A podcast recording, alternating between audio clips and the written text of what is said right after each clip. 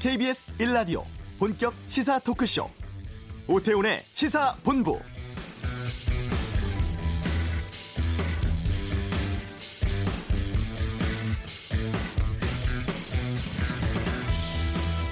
비의 신이라는 뜻의 7호 태풍 뿌라비룬이 예상과 다르게 움직이고 있다고 하죠.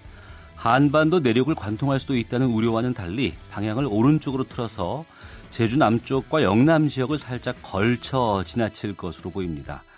지금은 서귀포 남동쪽 먼 바다 부근에 있고요. 오후 6시쯤 부산 남동쪽 해상까지 북상해서 내일 낮 독도 부근으로 빠져나갈 것 같습니다. 이 태풍이 방향을 틀면서 지금 서울과 수도권은 맑고 후텁지근한 날씨를 보이고 있습니다.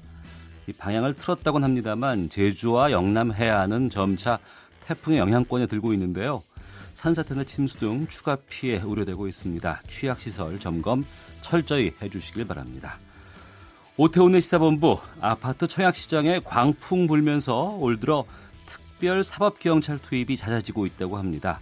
잠시 후에 특사경에 대해서 알아보겠습니다. 성수기 여행 경제적으로 준비하는 방법 경제 브리핑에서 살펴보고 정치 현안 둘러싼 가감없는 설전 정치 화투 2부에 준비되어 있습니다. KBS 1라디오 오태훈의 시사본부 지금 시작합니다.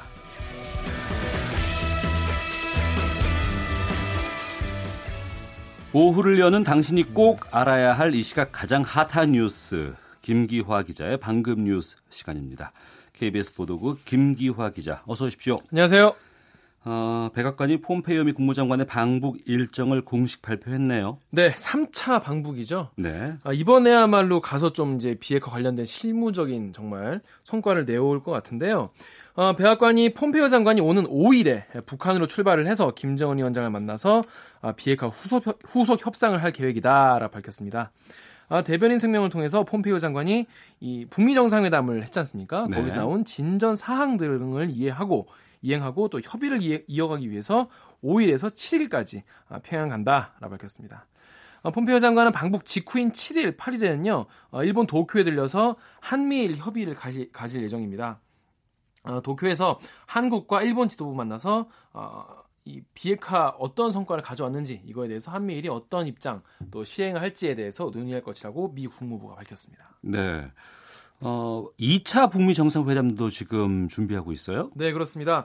아, 도널드 트럼프 미국 대통령과 김정은 북한 국무위원장이 오는 9월쯤 아, 미국 뉴욕에서 2차 정상회담을 할 가능성이 있다고 인터넷 매체 악시오스가 보도했습니다. 이 악시오스가 보도하는 건 대부분 사실로 드러나는 경우가 많, 많 더라고요. 아, 그래요? 예. 악시오스가 2차 북미 정상회담이 가시화되기 위해서는 김 위원장이 어, 비핵화 관련해서 진전을 보여줘야 한다는 어, 정부 당국자들이 지적을 어, 밝혔, 그 같이 전했습니다. 뉴욕은 또 이 북한의 유엔 대표부가 있지 않습니까? 네. 그래서 네. 김정은 위원장이 가기만 하면은 좀 지원을 받을 수가 있고요. 예전에는 또 비행기 같은 게 교통수단이 마땅치 않아서 못 가지 않겠냐라는 얘기가 있었는데 이번에 이제 싱가포르 갈 때도 중국 비행기를 타고 갔기 때문에 아마 그런 문제는 없지 않을까라는 얘기가 나오고 있습니다. 네. 그리고 15년 만에 남북 통일 농구 경기가 진행되는데 우리 네. 선수단 평양으로 갔죠. 네, 오전 10시에 어, 선수 다, 어, 50명을 포함한 101명이 어, 군 수송기를 타고 평양으로 갔는데요. 어, 단장 자격은 어, 지금 조명군 조명균 통일부 장관입니다. 어, 15년 만에 열리는 통일 농구 어, 잘 치르고 돌아오겠다라고 밝혔는데요. 남녀 선수단 50명, 노태강 문체부 2차관 등 이 정부 지원단, 어, 중계 방송팀 또 기자단 이렇게 모두 100명 정도입니다. 어, 2010, 2003년 이후에 15년 만에 열리는 경기인데요. 4일에 혼합 경기, 5일에 친선 경기 등 모두 4경기를 치르게 됩니다. 이게 사실 판문점 선언에서 이제 합의한 내용이잖아요. 네. 이 체육 교류가. 그래서 이게 본격화된다는 의미와 함께 어, 중무부처 장관들이 또 만나는 거지 않습니까? 아마 이제 조명근 장관 측이 북측의 리선권 조, 조평화통일위원장 등 여러 차례 만날 것 같은데요. 또 이 김정은 위원장을 또 만날 수도 있지 않을까라는 어, 예상도 나오고 있습니다. 어. 네, 김정은 위원장이 또 농구 많이 하잖아요. 예. 그래가지고 아마 이 농구 보러 오지 않겠나 또 그 자리에서 어떤 메시지가 주갈, 어, 오갈지 어, 네. 주목됩니다. 예. 이상가족 상봉도 진행되고 있잖아요. 그렇습니다. 어, 대상자 선정 절차가 본격 시작됐는데요. 어, 대한적십자사가 원래 500명 그 앞서 추첨을 하, 했지 않습니까? 네. 굉장히 많음에도 불구하고 500명밖에 추첨을 안 했는데 이어서 어, 관련 이제 어떤 상황인지 건강 상태 이런, 이런 걸 확인해서 250명을 선정을 했습니다. 그리고 이걸 가지고 명단을 들고 판문점으로 향했습니다. 네. 예, 판문점에서는 북측이랑 북측에 또 이거 멤버랑 맞춰보고 최종적으로 100명을 선정을 하게 됩니다. 네. 문재인 대통령이 오늘 성평등 문제를 강조하고 나섰다고요? 네, 그렇습니다. 어, 23번째 양성평등 주간을 맞아서 문재인 대통령이 어, 성평등 문제를 정부의 각 부처의 고유 업무로 인식해라 이렇게 지시했습니다. 이 국무회의에서 한 얘기인데요. 네. 성평등 문제는 그동안 사실 여성가족부의 문제다라고 많이 봐왔잖아요. 근데 그런 게 아니라 각 정부 부처의 행정 영역에서 일어나는 문제이기 때문에 각 부처가 책임져야 한다라고 당부했습니다. 구체적으로 어, 공공시설에는 행안부, 직장에서 일어나는 일은 고용노동부, 문화예술체육 영역은 문체부, 학교는 교육부, 군대에서 일어나는 일은 국방부로 각각 책임 영역을 구분했습니다. 네, 그 각 부처의 책임을 다 부여한 거 아니에요? 그렇습니다. 이 문 대통령은 광화문 광장의 촛불 그리고 미투 운동의 외침을 통해서 국민들이 나라다운 나라, 공정한 나라 그리고 차별 없는 나라를 만들라는 요구를 계속하고 있다면서 이런 성평등한 민주사회를 만들지 못한다면 국민의 요구에 답하지 못하는 것이다 라면서 이 대책을 추구하는 게 아니라 발표한 대책이 일선 행정기관 현장까지 철저하게 이행되어야 한다라면서 각 부처의 장관들이 책임져라라고 지시했습니다. 네. 양승태 대법관 시절에 사법부가 대한변협을 둘로 쪼개서 무력화하는 방안도 검토했네요. 네, 그렇습니다. 2015년 4월에 법원 행정처가 작성한 이 대한변협 대응 방안 문건 이란 게 있는데요. 여기 보면 복수변협이라는 얘기가 나옵니다. 이 법으로 인정된 유일한 변호사 단체 대한 변협을 둘로 쪼개자는 건데요. 네. 왜냐하면 변협이 그동안 이제 그 변협 집행부가 상고법원 설치를 계속 반대해 왔거든요. 네. 그래서 이 변협이 힘을 좀 빼기 위해서 이거를 변협을 여러 개를 두자는 겁니다. 음. 예를 들면은 사시 출신 변협을 따로 두고 로스쿨 출신 변협을 따로 두거나 아니면 진보 성향, 보수 성향 이런 식으로 나눠서 어 힘을 빼겠다는 겁니다. 왜 그 divide and rule이라고 하잖아요. 네. 원래 상대를 지배하려면 분열을 시켜가지고 하려는 건데 똑같은 걸 여기서 한 겁니다. 네. 그러니까 이게 상고법원 설치를 통과시키기 위한 조작 아니겠어요? 그렇습니다. 근데 이뿐이 아니고요. 변호사들이 이 변협 집행부에 대한 불만을 갖게 하도록 여론전까지 여론전까지 어. 펼친 어, 정황, 정황이 드러났습니다. 법무사에게 이 변호사가 아닌 법무사에게 소액의 민사소송을 맡기는 이 등 이렇게 법, 변호사 업무를 일부 떼주자는 그런 얘기가 나와요. 그러니까 이런 게 나오면은 변협은 뭘 하고 있냐 이걸 막아야지 않 냐 이러면서 변호사들이 되게 불만을 가지지 않겠습니까? 또 어, 변호사들에게 어, 하창우 당시 어, 변협 회장의 이미지에 타격을 주는 방안도 거론됐는데요. 하, 어, 하전 회장이 대법관 출신들이 당시에 변호사 등록을 하려고 했는데 이걸 거부했는데 이게 20대 총선 출마를 염두에 두고 야당에 구애한 거다 이런 소문을 내자는 어, 방안도 나왔습니다. 어떻게 보면 참 유치한데요. 이 문건에는 또 하전 회장을 정치적 돈키호테로 표현하기도 했습니다. 어, 한편 대한변협은요 이런 문건이 나오자 어, 사법부가 어, 변협 길들이기를 한 것이라면서 대법원에 사과를 촉구하고 나섰습니다. 네, 아시아나항공 기내식 문제가 지금 커지고 있죠. 네, 그렇습니다. 한동안도 대한항공으로 시끄러웠는데 이제 이번에도 아시아나항공이 나왔습니다. 얼마 전에 그 기내식 공급이 안 돼가지고 그 비행기가 1 시간 넘게 좀 지연 출발하지 않았습니까? 네. 이런 사태가 계속 이어지고 있어요. 그 미주 유럽 노선은 뒤늦게 기내식을 싣고 떴는데요. 일본과 중국 등 근거리 노선 상당수에는 아예 기내식이 실리지 않았다고 합니다. 네. 가면서 되게 배고픈 어, 여행이 된 것 같은데 1시간 이상 지행, 지연되거나 아예 기내식을 못 싣고 떠난 여객기가 어제까지 100편이 넘는다고 합니다. 아시아나항공은 이 기내식을 받지 못한 승객들에게 상품권을 지급했다. 그리고 문제는 2, 3일 안에 어, 해결될 것 같다라고 밝혔습니다. 네. 근데 이게 왜 이런 일이 발생한 거예요? 이게 이번 달부터 기내식을 공급하기로 계약한 업체가 있거든요. 예. 그동안 기, 계약한 업체가 아니라. 근데 그 업체에 최근 불이 났다고 합니다. 음. 어, 그런데 이 업체 이전에 15년 동안 아시아나 항공의 기내식을 공급해온 업체가 이번에 업체를 변경하는 과정에 좀 문제가 있다고 주장하면서 또 다른 논란이 어, 불거지고 있는데요. 아, 알고 보니까 아시아나가 모 회사인 금호홀딩스가 발행한 회사채 1,600억 원을 이 기내식 업체한테 사달라고 요구를 했다고 해요. 네. 근데 이거를 거부하니까 계약 해지를 일방적으로 통보했다는 겁니다. 이거는 전형적인 갑질 아닌가요? 네, 그렇습니다. 왜 그랬는지 사실 좀 이해가 안 되는데요. 예. 여러 가지 가능성이 있는데 한 어, 하, 어, 업계에서는 이게 계약을 끊기 위해서 음. 거부할 수밖에 없는 어, 제안을 한 게 아니냐 이런 얘기도 하고 있는데요. 그래서 일단 고, 공정위가 조사에 착수했습니다. 또 이와 관련해서 어제 오전 9시 반쯤 아시아나 항공에 기내식을 공급하기로 약정한 업체의 협력업체 대표가 인천 시내 자택에 숨져 있는 것을 유족이 발견해서 경찰에 신고했습니다.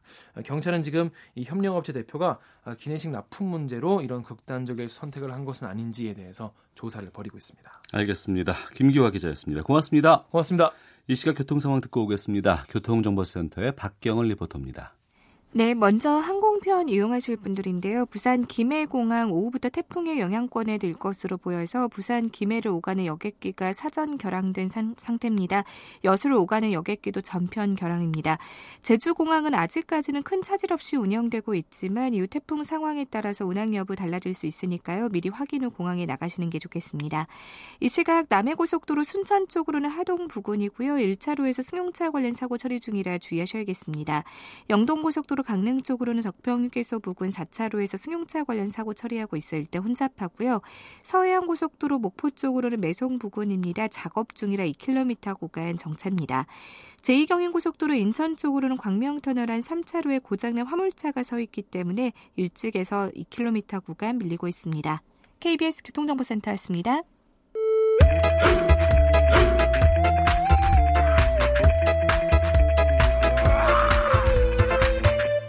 오태우래 시사 본부. 예, 여러분께서는 KBS 1라디오 오태훈의 시사본부 듣고 계십니다. 당첨만 되면 최소 1억 원을 보장받는 로또 아파트가 있다고 하네요. 어, 이런 상황 때문에 관계 당국의 경고에도 불구하고 끊임없이 불법 청약이 이루어지고 있답니다. 오늘 이 불법 청약을 잡아내는 저승사자 한 분을 연결해 보겠습니다. 국토교통부에서 특별사법경찰로 활약 중인 주택기금과 김동규 주무관 연결하겠습니다. 나와 계시죠? 예, 안녕하세요. 국토부 주택기금과 김동규 주무관입니다. 예, 네. 제가 저승사자라고 표현을 했습니다. 예, 예, 잠시 뒤에 저승사자의 활약에 대해서 좀 들어보겠고요. 예. 이번에 그 하남 포엘시티 불법 의심 청약 108건을 적발해 내신 것으로 알고 있는데 이 결과를 좀 소개해 주세요. 예, 지금 저희가 하남 포엘시티 모델하우스를 방문해서 예. 당첨자, 당첨돼서 계약하신 분들의 서류를 검토해 보니까 어. 위장 전입이 70, 의심되는 사람이 77건이고요. 예. 그다음에 허위 소득 신고 3건, 그다음에 해외 장기 체류하면서 청약 당첨되신 분이 2건, 음. 그다음에 청약 통장 매매 또는 불법 전매로 의심되는 건이 26건이 적발됐습니다. 그래서 총 108건의 불법 의심 사례를 적발했습니다. 예. 그러니까 이분들은 청약 자격이 안 되는 겁니까? 아, 이분들은 이제 그 이제 주택법 65조 위랑 위반인데요. 예. 65조 1항에는 어떻게 되어 있냐면 누구든지 부정한 방법을 사용해서 주택을 공급받거나 받으면 안 되도록 돼 있거든요. 예, 예. 그러니까 자기가 위장 전입했다는 것은 음. 내가 이제 하남시에 살지 않으면서 하남시에 이제 사는 것처럼 등본상의 서류는 있지만 실제 거주는 서울에 한다든가 아니면 어. 지방에 한다든가 이런 식으로 청약을 한 것이죠. 예. 뭐 장애인 특별 공급 물량에 대해서 명의 도용이라든가 뭐 대리 계약한 사실, 사실도 있었다면서요. 예, 지금 이제 제3자 대리 계약 형태를 검토하다가 걸린 건인데요. 예. 지금 제3자 대리 계약을 한 A 씨는 저 당첨된 B와 C 씨를 대신해서 계약을 했어요. 음. 그런데 B와 C 씨에게 제가 전화를 걸었습니다. 네. 그런데 B와 C 씨는 A 씨에 대해 잘 알지 못하는 상황인 걸로 추정이 됐습니다. 왜냐하면 B 씨는 A 씨가 후배라 그랬는데 후배가 무슨 일 하는지 알지 못하고 예. 그다음에 C 씨는 전화를 했더니 A 씨가 누군지 모른다. 자기는 대리 맡긴 적이 없다.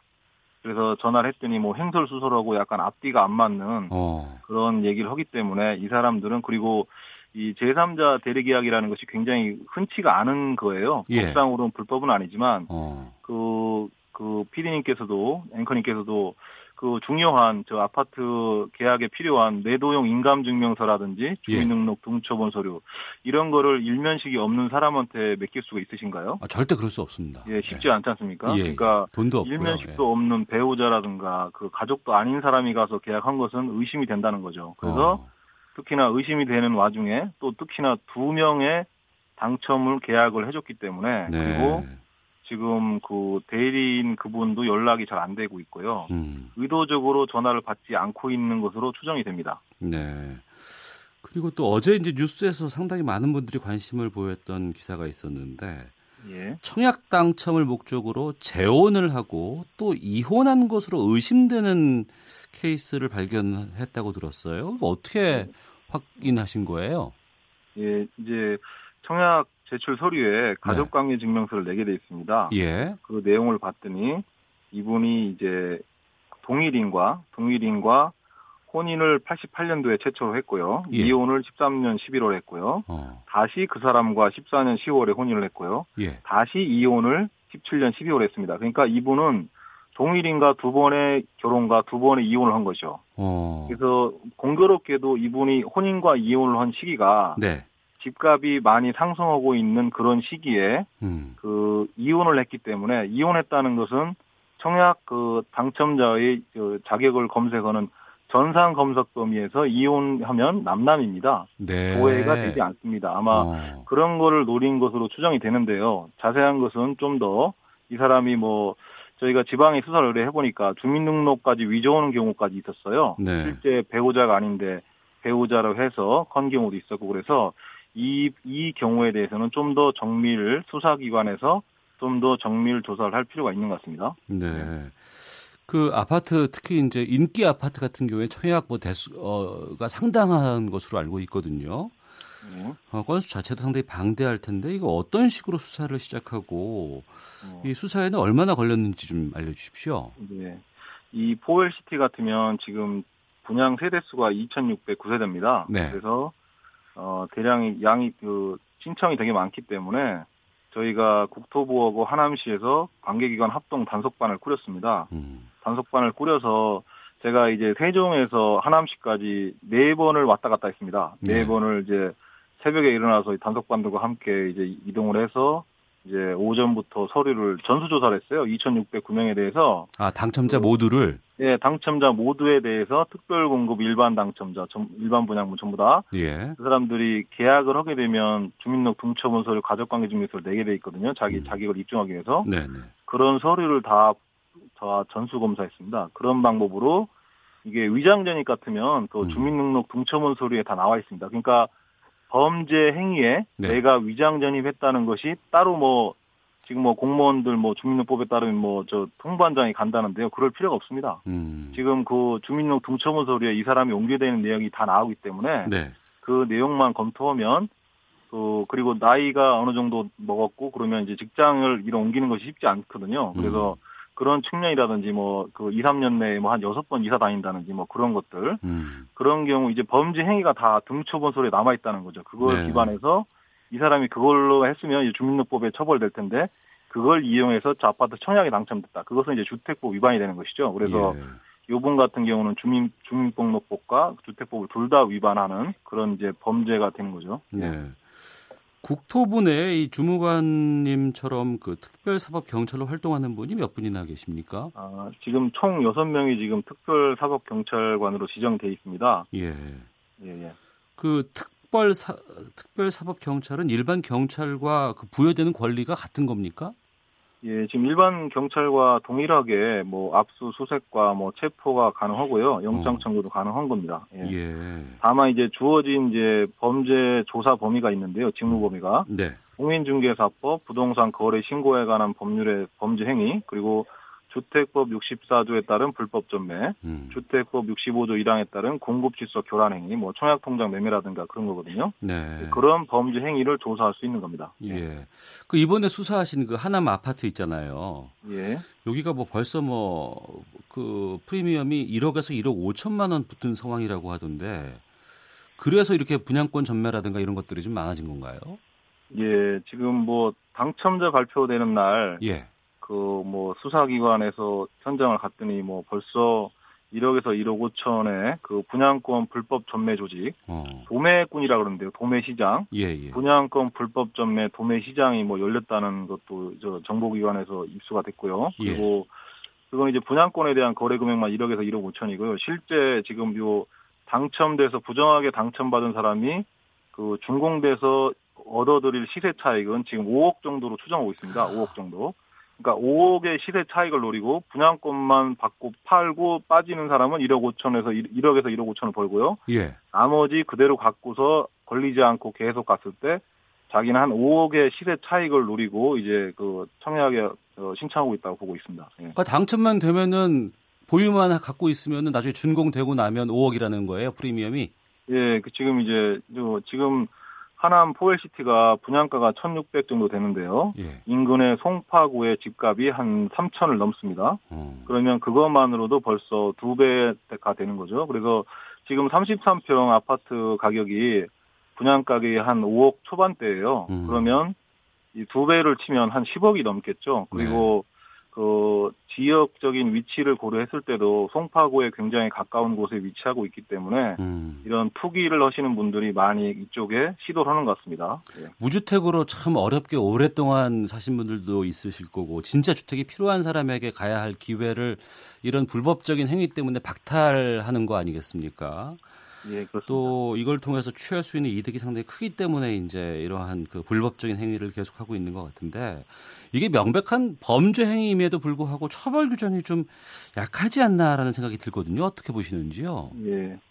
지금 이제 규정을 강화해야 한다는 얘기도 있는데요. 예. 지금 제가 지금 실무로 하는 입장에서 느끼는 것은 이 규정 강화보다도 이 법원에서 지금 형량이 예. 손방망이 처벌에 그칩니다. 어. 지금 아까 말씀드린 대로 저 지금 이 어 불법 행위를 했을 때 5억의 저 이익이 예상되는데 네. 이 사람이 걸렸을 때 그 받게 되는 처벌은 법원에서 최근에 판결들을 검색해 보면 예. 한 1, 200만 원 정도 벌금에 불과하거든요. 아, 벌금형이 그냥 끝나는 예, 거군요. 벌금형 1, 200만 원 정도에 불과하니까 자기가 뭐 공직에 출마한다든지 공직에 나간다든지 고위직이 되지 않는다든지 뭐 회사 임원이 되지 않는다든지 이런 사람들은 뭐 그거를 각오하고서라도 그냥 어. 내가 안 걸리면 내가 5억을 버는데 내가 해- 얼마든지 하겠다라는 그런 인식이 좀 팽배한 것 같습니다. 그래서 지금 법원에서 뭐 징역형이라든가 아니면 예. 벌금액을 좀 상승을 시켜서 지금 규정에는 주택법에 3년 이하 징역 또는 3천만 원 이하 벌금인데요. 예. 벌금형을 대략 좀 상승 높여서 좀 해주셨으면 하는 바람입니다. 네. 예. 지금 말씀하신 그 정도의 형량이고 상황이라 그러면은 계속 불법 청약이 반복될 수밖에 없지 않을까 우려가 되네요. 예, 그렇죠. 돈, 돈 앞에는 사람들이 뭐, 뭐, 저기 뭐, 가리지 않는 것 같더라고요. 제가 단속을 다녀보니까 뭐, 과도한 저 이익이 생길 것 같으니까 이제 뭐, 처벌을 두려워하지 않고 청약하는 것 같습니다. 예. 그러니까 특사경 활동해 보시면서 어떠세요? 뭐 힘드신 부분이 많은 건지 아니면은 보람이 더 크지 않을까 싶기도 한데. 예, 좀 힘든 면도 없잖아 있고요. 왜냐하면 지금 현재 제가 맡고 있는 청약 관련 민원이라든가 뭐 제도 개선 이런 업무를 하면서 네. 같이 단속 업무를 하니까 좀 힘든 면이 있습니다. 음. 예, 하지만 이제 이런 불법 행위를 하신 분들을 보면 이제 제가 단속 나가면 단속반 같이 나간 단속반원들한테 이 얘기 먼저 해요. 네. 여러분이 하는 것은 그 칼과 총만 안 들었지 강도 짓을 하는 사람을 적발하는 거다. 맞습니다. 네. 해서 딴 사람이 정직하고 선량한 사람이 집을 받아갈 것을 가로챈 어. 도둑 그런 사람들을 적발하는 것이다. 그러니까 전혀 꺼리낌과 예. 어떤 뭐 그런 그런 마음을 미안한 마음을 가질 것이 없다. 이, 이 일반적으로 사람들은 이런 일이 벌어지고 있다는 걸 잘 몰라요. 음. 이 분양 현장에서 이런 탈불법 행위가 너무 많다는 거를 잘 모릅니다. 그래서 네. 제가 저는 그렇게 생각합니다. 제가 메기 같다 메기. 미꾸라지가 싹 깔린 그 밭에 예. 메기가 하나 오면 미꾸라지들이 건강해진다는 뭐 그런 얘기 있지 않습니까? 그런 아, 것처럼 예. 그 예. 뭐냐 이 저 이런 누가 다녀야지만이 아 그러면 움츠러들거든요. 음. 지금 일례로 제가 마포 프레스티지 아이드 같은 경우는 네. 그 위장 전입 조사를 하고 있는 그 보도 자료가 4월 25일 나갈 때 네. 지금 위장 전입자들이 한 30명이 계약을 포기했다더라고요. 어. 수정되는 사람들 왜냐하면 그 안 한 이유 포기를 안 한 이유 그 계약을 포기한 이유가 수사한다는 기사가 나갔음에도 예, 예, 기사 나가고 제가 그그 계약 기간이 걸려 있었어요. 예, 예. 보도 자료가 나가고 그 다음 날까지 계약 기간이었는데 어. 그 다음 날 그 20명, 30명 주가 계약을 포기했답니다. 왜냐하면 예. 계약하면 이제 바로 범죄 혐의가 성립되니까 어. 내가 다조사하고 그 바로 그냥 1, 2주 안에 바로 수사 요청해버리거든요. 오래 안 걸립니다. 제가 갔다 오면 1, 2주 안에 바로 수사기관에 수사 요청을 해버리거든요. 그리고 김동규 주무관님. 예, 그러면은 앞으로 또 어디 어디 가, 나가실 계획이세요? 말씀해 지금 현- 주시죠. 네, 지금 현재는 지금 파라고는 지금 저희가 한 20명 정도가 갔다 왔어요. 파라곤이요? 그건 네, 어디 있는 거예요? 하남 미사 파라곤인데요. 아, 지금 파라곤. 굉장히 뭐 오히려 포엘시티보다도 프리미엄이 더 많다고 지금 왜냐면 분양가가 좀 싸더라고요. 예. 포엘시티보다. 그래서 더 많은 사람들이 지금 모여 있는 것 같은데요. 예. 여기를 다 훑었습니다. 그래서 지금 그거는 이제 제가 발표하지는 않고 저쪽에서 경기도 특별사법경찰관 예. 그쪽에서 아마 조사와 그거를 진행할 계획인데요. 예. 그래서 그쪽이 했고요. 향후에는 뭐 수시로 음. 이렇게 뭐 이런 저 투기가 의심되는 지역은 이제 언론에 보도된다든지 이런 지역은 저희가 뭐 수시로 지자체 특별사법경찰관 들과 연대해서 네. 같이 조사를 진행할 계획입니다. 예. 예, 알겠습니다. 지금까지 네, 국토교통부 주택기금과의 특별사법경찰 활동하는 김동규 주무관이었습니다. 고맙습니다. 네, 안녕히 계십시오. 예. 자, 지금 이 시각 헤드라인 뉴스 듣고 계속 이어가겠습니다. 문재인 대통령은 청와대와 정부가 기업과 자주 소통하는 게 중요하다며 현장 방문을 적극적으로 해달라고 당부했습니다. 드루킹 댓글 조작 사건을 수사하는 허익범 특별검사팀이 오늘 오후 드루킹의 자금 총괄책인 필명 파로스 김모 씨를 처음으로 소환 조사할 예정입니다. 재정개혁특별위원회가 오늘 보유세 개편 최종안을 확정해 정부에 제출합니다. 세제 개편 최종안은 9월 정기국회 입법 절차를 거쳐 내년부터 시행할 예정입니다. 아시아나 항공이 사흘째 계속되고 있는 기내식 공급 차질과 운항 지연 사태에 대해 공식 사과했습니다. 면허 취소가 검토되고 있는 진에어가 하반기 신입사원 100명을 채용한다고 공고해 논란이 예상됩니다. 부실 회사를 비싸게 인수해 포스코에 손해를 끼친 혐의로 기소된 정준양 전 포스코 회장에게 무죄가 확정됐습니다. 지금까지 헤드라인 뉴스 조진주였습니다.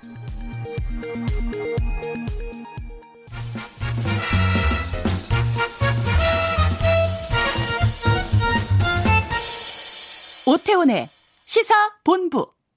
네, 한 주간의 경제 이슈를 알기 쉽고 재미나게 풀어보는 시간 시사본부 경제 브리핑 시간입니다. 이인철 소장 나오셨습니다. 어서 오십시오. 네, 안녕하세요.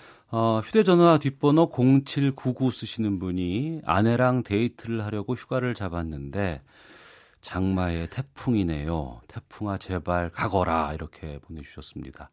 이제 본격적인 휴가철 이제 시작되는데 휴가 계획 아직 못 하시는 분도 많이 계실 것 같은데 오늘 경제 브리핑에서 좀 이 관련 내용을 좀 알아볼까 합니다. 여름에 가장 바쁜 기획재정부 예산실이 또 사상 처음 집단 휴가를 간다고요? 그렇습니다. 굉장히 어. 뭐 상징적이긴 합니다. 예. 이 기획재정부라는 부서가 사실은 정부 부처 가운데 갑 of 갑이거든요. 네.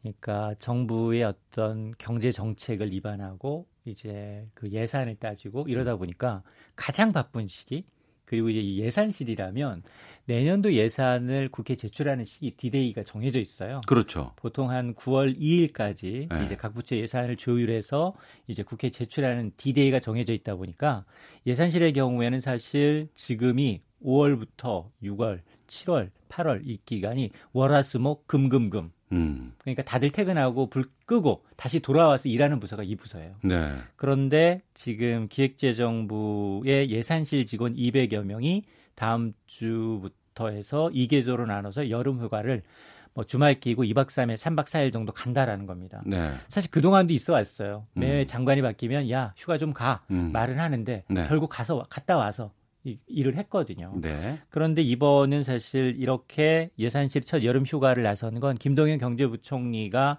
이제 정말 강력한 의지를 또 반영한 것이기도 하고 음. 어제 사실 뭐 이제 문재인 대통령도 사실 과로 때문에 네. 과로하지 말라고 주 52시간 단축 근무했는데 내가 과로였다라고 해서 우스갯소리를 하셨는데 어쨌든 이런 이제 좀 일과 정말 이제 삶의 균형을 좀 이제 공직자가 좀 우선 솔선수범해서 좀 보여주는 걸 이제 확인하면서 민간도 좀 따라하라라는 이제 메시지가 있는 것으로 보입니다. 네.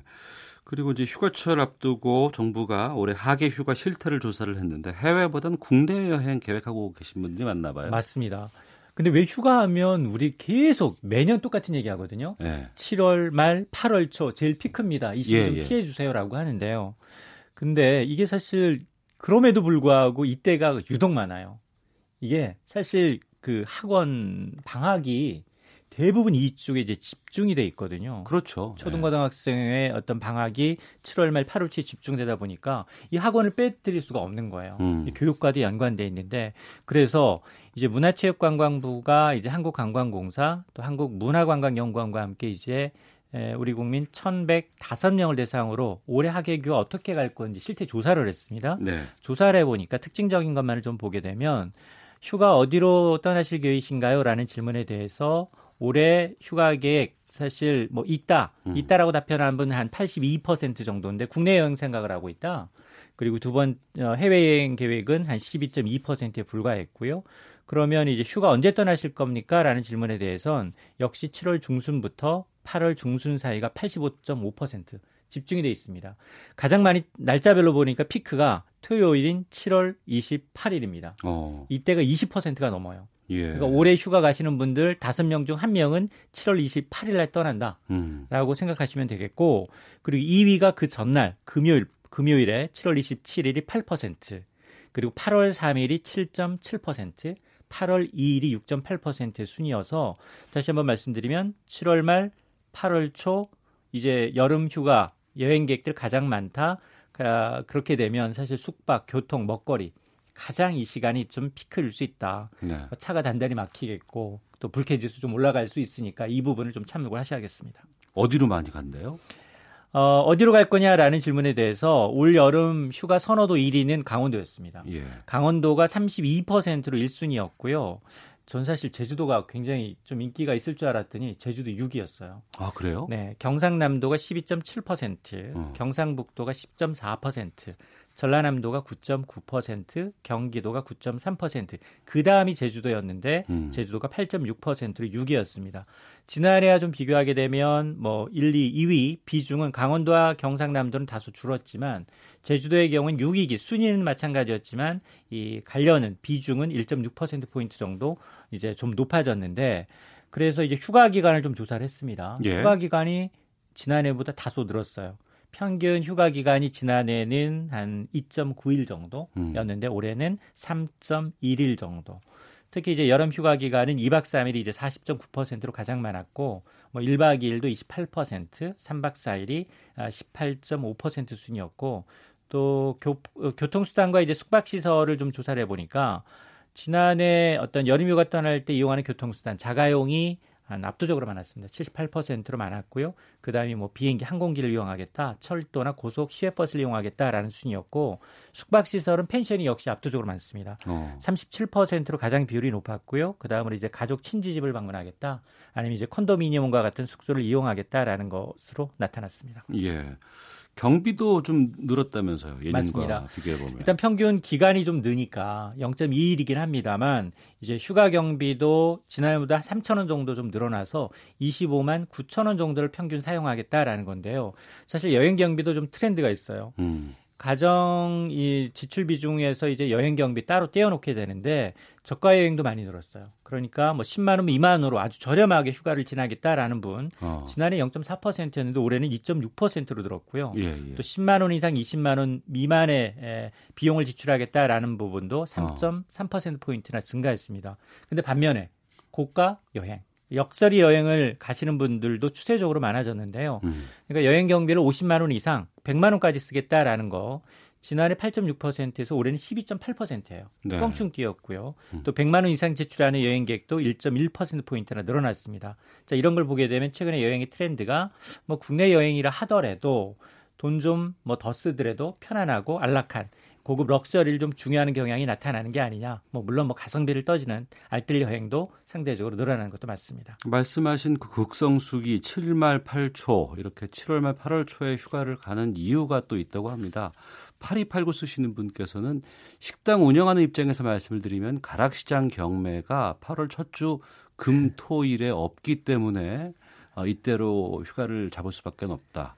안 그러면 재료를 살 수가 없으니까 뭐 이런 얘기도 해주셨습니다. 아무래도 우리가 극성수기 말고 좀 한가한 시간에 휴가를 가면은 경비도 좀 저렴하게 갈 수 있고 대우도 받을 수도 있을 것 같은데. 맞습니다. 사실 교통비하고 숙박비가 가장 큰 차이가 나죠. 사실 네. 먹거리를 한꺼번에 많이 높여 부를 수는 없거든요. 음. 예, 바가지 때문에 이제 굉장히 이제 눈초리 대상이 되다 보니까 근데 항공편의 경우에는 어, 극성수기인 7월 말 8월 초를 피하게 되면 최대 30% 많게는 50%까지 저렴하게 다녀올 수가 있거든요. 네. 그러니까 미리 사전에 음. 예약을 하거나 이런 게 좀 필요하고 숙소의 경우도 마찬가지입니다. 이 호텔의 경우에도 뭐 펜션도 마찬가지고요. 이 수요가 맞는 이제 성수기보다는 비수기가 어, 적게는 30% 많게는 80%까지 이제 나오는 경우가 있기 때문에 에, 이런 경우를 좀 이용해 주면 대체로 이런 먹거리나 경비 그리고 이런 거에서 뭐 이제 7월 초, 8월 말을 피해서 아니면 뭐 7월 초라든가 8월 말이라든가 이렇게 피하게 되면 뭐 적게는 10에서 20%, 많게는 30%까지 여행 경비를 절약하실 수가 있습니다. 네. 근데 극성수기 밖에는 갈 수 없는 분들이 또 워낙 많고 또 휴가를 아예 가지 못하거나 아니면 여름 휴가 사용하는 것 조차도 좀 눈치를 보는 분들도 많이 계시잖아요. 맞습니다. 사실은 이제 휴가 계획 없다 하시는 분들도 꽤 있습니다. 이 지금 이 조사에서도 뭐 사실 집에 수험생이 있다거나 아까처럼 이제 일을 하는데 자영업을 음. 하는데 전 원자재를 공급 안 한다. 네. 이럴 경우에는 못 가거든요. 그래서 이번 조사에서도 올 여름 우리 국민 55%가 여름 휴가 계획 있다라고 답변을 했지만 나머지 45%는 아직 휴가 계획이 없다라고 답변을 했거든요. 음. 그러면 휴가 계획이 없다고 답한 사람들의 그 이유를 좀 따져보게 되면 여가 시간이나 마음의 여유가 부족하다. 이게 네. 76%로 압도적으로 많았습니다. 그 뒤를 건강성의 이유 그리고 여행 비용이 좀 부족하다라는 점 그리고 돌봐야 될 부양 가족 때문이다라는 답변이 돌아왔습니다. 예. 정부가 노동자들에게 휴가비 지원해 주는 사업도 있지 않습니까? 맞습니다. 이게 이 정부가 중소기업 근로자들한테 휴가비를 지원합니다. 예. 이게 대통령 공약 사항이기도 하고요. 뭐 휴가 문화 개선해 보자. 그리고 이제 국내 여행을 좀 활성화해 보자라고 해서 국정과제로 추진한 거여서 이게 사실은 중소기업 근로자가 20만 원을 내면 기업이 10만 원, 그리고 정부가 10만 원에서 총 40만 원의 휴가비를 적립해 주는 제도인데요. 음. 프랑스의 체크 바캉스라는 제도를 벤치마킹한 겁니다. 네. 2014년부터 시범 사업을 시행하다가 올해부터 본격 시행을 했는데 지난 3월 이제 중순부터 4월 초순까지 대상자를 모집했는데요. 올해 대상자가 2만 명 모집에 10만여 명이 이제 신청을 한 겁니다. 음. 경쟁률이 5대 1 정도인데요. 네. 이건 현금을 지급하는 방식이 아니에요. 이 바우처 형태로 해서 온라인 전용 몰을 통해서 숙박이나 패키지 여행 이런 것을 선택하는 겁니다. 올해 반응이 뜨거웠던 만큼 내년도 더 확대될 것으로 보입니다. 참 좋은 경제연구소의 이인철 소장과 함께했습니다. 고맙습니다. 네, 감사합니다. 예, 시사본부 1부 순서는 여기까지고요. 잠시 후 2부에서는 정치 현안 둘러싼 가감없는 설전 정치화투 코너가 준비되어 있습니다. 뉴스 들으시고 잠시 후 2부에서 뵙겠습니다.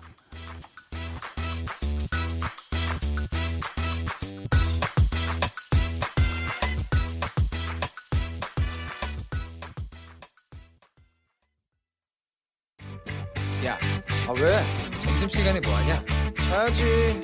야, 그러지 말고 이거 한번 들어봐. 아, 뭔데? 지금 당장 라디오를 켜봐. 나른한 오후 깨울 시사 토크쇼. 모두가 즐길 수 있고 함께하는 시간. 유쾌하고도 신나는 시사 토크쇼. 오태훈의 시사본부. 네, KBS 제1라디오 오태훈의 시사본부 화요일 코너죠. 정치화투, 정치 현안을 둘러싼 가감없는 설전 시작하도록 하겠습니다. 오늘 민주평화당의 이용주 원내수석 부대표 또 정의당의 윤소하 원내수석 부대표 두 분과 함께 말씀 나누겠습니다. 두 분 어서 오십시오. 예, 네, 안녕하십니까. 예. 정의당 윤소합니다. 이용주 민주평화당의 이용주 의원입니다. 두 분 KBS 라디오에는 오랜만에 나오신 건가요? 예, 아마 저는 처음 나온 것 같습니다. 이 아, KBS에서 제가 안 나오려 했던 건 아니고요. 네. 안 불러줘서 안 나온 걸로 앞으로 자주 나오도록 하겠습니다. 명심하겠습니다. 네. 윤서 의원님은요? 저도 그런데요. 다른 방송에서는 이용주 의원님 걸 자주 뵀거든요. 근데 네. 여기서까지 이렇게 뵙게 돼서 약간 위가 납니다. 그러시군요. 네. 좀 본격적으로 좀 말씀 나누기 전에 근황부터 좀 여쭤볼, 여쭤볼까 하는데요. 두 분 모두가 국정농단 천문회 당시에 이른바 스타셨습니다. 조윤선 증인 블랙리스트가 문과로 존재하는 게 맞습니까? 이거 18번인가 얘기하셔가지고 결국에 답변을 받아내신 분이 바로 이용주 의원이신데 최근에는 대중 앞에는 잘 보이지 않으셨던 것 같은데 어떻게 예, 지내셨어요? 그게 벌써 1년 반 전이 됐지 않습니까? 그 예. 그 이후로 어, 뭐, 탄핵, 그 다음에 대통령 선거, 그 저희 당으로 따지면 또 새로운 분당과 창당 네. 이런 우여곡절이 참 많아서 예. 어, 뭐 국민들 앞에 음. 예, 떳떳이 나서서 어, 우리 좀 잘좀 좀 지지해달라 이런 예. 말 하기가 좀 명구스러운 면이 많이 있어서 어. 특별한 경우에 긴급한 경우만 예. 방송이나 이런 데 나가고요 되도록 좀 자제하는 편입니다. 예. 아 그러시군요. 오늘 또 나와주셨으니까 여러 가지 좀 말씀 좀 재밌게 좀 해주셨으면 좋겠고요. 예. 또 요즘 한국 갤럽 조사 보니까 정의당 지지율이 두 자릿수 정당 네. 지지율의 상당 일의 최고치가 나왔는데 윤소호 의원님 당 분위기 어때요 요즘에? 어, 물론 이제 정의당의 지지율이 네. 어, 제 2당으로 어, 올라설 음. 토대를 마련한 것 같습니다. 저희들은 원래 기치가 네. 제1야당이 너무 지금 엉망이잖아요. 그래서 예, 예. 제대로 된 야당으로서의 국민적 공감을 받아내고 음. 어, 개혁을 하는데 견자 역할을 하자 하는 부분에 대한 국민적 열망이 예. 맞닿아 있는 게 아닌가. 그래서 더욱더 열심히 해야겠다는 생각을 하게 됩니다. 목표는 네. 몇 퍼센트까지 보세요? 아, 뭐 자유한국당을 제치고 네, 제1야당이죠. 네. 뭐 제가 저기에 뭐 하나 좀 덧붙이자면은 예. 정의당이 원래부터 실력 있는 정당 아닙니까? 예. 근데 좀 저평가돼 있었는데요. 어. 그 저평가된 정의당이 국민들 앞에 좀 실력도 있고 이제 믿을만 하기까지 하다라는 평가를 받게 된 것은 예. 저희 민주평화당과 공동 교섭단체를 구성해서 어. 정식 국회의 음. 책임 있는 일원으로서 활동한 것도 어. 국민들에게 많이 어필했다 봅니다. 그래서 앞으로 이제 여러 국민들께서 정의당만 좀 해주지 마시고 저희 민주평화당도 조금 더 지지를 올려줬으면 하는 바람입니다. 아, 그러니까, 묻어가시는데요? 아니, 그렇죠. 원래 저렇게 예. 뭐 상대 특히 정의당을 칭찬을 해주실 분이 아닌데 예. 칭찬을 이렇게 쭉 하시다 보니 음. 결국은 공동교섭단체를 네. 만들어서 어, 그렇게 되지 않느냐 하는데 어. 에, 실제로 말씀하신 대로 공동 교섭 단체 이전에 네. 에, 저평가된 우량주라는 부분 국민들이 많이 음. 하고 있습니다. 그런데 이제 같이 또 공동 교섭 단체 하니까요. 또 그 역할도 어, 힘입 바 있다 이렇게 생각을 했죠. 두 분 말씀 들어보니까 정말 그 시너지 효과라는 네, 거, 네. 윈윈 효과라는 것을 제대로 지금 보여주시고 계신 것이 아닌가 예, 싶습니다. 좋은 것만 같이 잘해야죠. 네. 네. 거기에다가 지금 이제 두 분 모두가 이제 원내수석 부대표를 맡고 계시는데요. 그 공동교섭뿐만 아니고 요즘에 이른바 범진보연대, 개혁입법연대, 어, 이것에 대한 주장이 수면 위로 지금 나오고 있습니다. 어, 민주평화당 천정배 의원이 제안하고 정의당이 동의한 거라고 하는데 맞습니까? 예, 그렇습니다. 이제 민주평화당이 당론으로 정한 그런 사안은 아닌데요. 예. 천정배 의원께서 이런 주장하시고 그 주장의 배경에는 예. 여소야대 국회가 된 지가 벌써 2년이셨고 또 정권 교체가 된 지도 벌써 1년이 가까이 넘었지 않습니까? 네. 그럼에도 불구하고 국회 내에서 많은 개혁 입법들이 전혀 한 발자국도 못 나가고 이런 상태가 있습니다. 그래서 음. 이것을 좀 구조적으로 해결 하기 위해서는 개혁 입법 연대라는 이런 틀 내에서 국회 내 입법 활동을 좀 하자 네. 그런 취지의 제안입니다. 당론은 아니지만 상당 부분 의견 교환. 예, 많은 의견 많은 의원들도 그런 필요성에 대해서는 뭐 현실성 여부는 차치하고서라도 필요성에 대해서는 공감을 하고 있습니다. 예, 정의당 쪽은요. 예, 여기서 이제 말씀하신 범진보 연대, 예. 어, 개혁 입법 연대 이렇게 말씀하시니까 예. 그한 중심에는 어, 정의당이 있지 않을까. 음. 어, 소수지만 진보의 상징이죠. 그런 네. 측면에서 저희들이 에, 같이 그 역할을 하고 특히나 작년 10월에 네. 노회찬 원내대표께서 음. 어, 이 부분을 먼저 공개적으로 어, 어, 연설에서 이야기를 하면서 제안을 했던 사실이 있습니다. 네. 네. 그러니까 개혁 입법 연대가 이루어지면 어떤 일이 벌어지는 거예요? 이제 개혁 입법 연대가 이제 간단히 생각하시면 여러분들께서는 아, 뭐 민주당과 민주평화당, 정의당 그리고 바른미래당 내에 있는 이탈파 3명, 그리고 친여서 성향의, 성향의 무소속 3명, 네. 그 민주당 하면 총 157명으로 구성해서 네. 좀 사안별로 잘해보자 이렇게 생각하시는 분이 있는데요. 예. 그건 약간 오해가 있는 거고요. 어. 정확히 따지면은 이 개혁입법 연대라는 것은 국회 내에서 입 법의 틀을 확고하기 위해서 어, 모든 상임위원회의 예. 상임위원장도 이 개혁 입법 연대 내에 있는 구성원들이 맞자 그래서 상임위뿐만 아니라 본회의까지 입법 활동에 차질이 없도록 구성하는 겁니다. 각각 사안별 연대라기보다는 에, 각각에 있는 전 상임위를 개혁 입법 연대로 구성하자는 그게 핵심인 겁니다. 그러니까 지금 국회에 있는 상임위원회 상임위원장을 모두가 다 어, 민주당과 민주평화당과 정의당 쪽에서 다 갖자. 뭐세 당만이 아니고요. 개입법에는 바른미래당 내 이탈파란 친여 성향 무소속이나 민중당까지 포함해 157석이기 때문에 네. 그 구성원으로 어. 모두 채우자 이런 것입니다. 사실 현재와 같이 기존 관행에 따라서 상임위들이 분배가 되게 되면은 어, 본회의 통과 이전에 각 네. 상임위에서조차 입법 활동이 어, 제대로 되지 못하고 있기 때문에 예, 그런 제한이 있는 것이죠. 어, 근데 자유한국당이 가만히 있을까요? 절대 받아들일 수 없을 것 같은데요. 그 전에 저희들이 네. 이제 개혁 입법 연대의 부분에서는 음, 먼저 네. 어, 주장을 했었고 필요하다고 봅니다. 그런데 약간 좀 결이 좀 다른 부분은 음. 개혁 입법 연대랑 무엇을 위해서 하는 것이냐? 저는 촛불 민심을 국회에서 채워내고 네. 실현시키는 그 연대를 이야기하는 겁니다. 네. 아, 이제 말씀하실 때 상임위원장 부분 뭐 그것은 보다 그것을 하기 위한 구조적인 틀을 만들어내자는 것은 어, 이해는 하는데 네. 어떤 상임위원장 메시지 이게 중요한 게 아니라 음. 실제로 개혁 입법의 그 촛불 민심 요구하는 입법 활동의 과제들이 네. 전혀 진척이 되고 있지 않잖아요. 국민들 뜻하고 반하게. 예. 그것을 실현하는 것이 바로 이 연대의 음. 실질적 내용이 예. 내용이다 이렇게 좀 말씀드리고 뭐 싶습니다. 특히 이제 뭐 공수처라든지 국가정보원법 개정이라든지 뭐 정치 개혁, 선거제도 개혁 보면 이제 얼마 전에 있었던 뭐 개업 문제까지 포함해서라도 예. 개혁 입법이 전혀 이루어지지 않고 있지 않습니까? 예. 이것이 각각 개개인 의원별에서 음. 문제가 생긴 것도 있지만은 각 해당 상임위에서 입법이 한 발짝도 못 나가고 있다. 네. 그것이 예, 뭐 상임위원장 갖고 오겠다는 그런 취지의 논의가 아니라 어. 상임위부터 입법이 실질적으로 이루어질 수 있도록 하는 그러한 것을 만들어야 된다. 이게 해야지만이 논의가 되는 거죠. 이걸 하기 위해서는 결국에는 뭐 기존의 관행을 뛰어넘어야 되는 네. 음, 것인데요. 어, 뭐 자유한국당이라든지 바른미래당이라든지 이런 부분들이 의원들이 뭐 쉽게 동의할 수는 없지 않겠습니까? 국민들 네, 입장에서는. 네. 그래서 어 이것을 성사시키기 위해서는 저희 당이나 정의당의 뜻보다는 어. 더불어민주당에서 얼마나 큰 강력한 의지를 갖고 있느냐에 따라서 성사 여부가 결정될 거라고 봅니다. 예.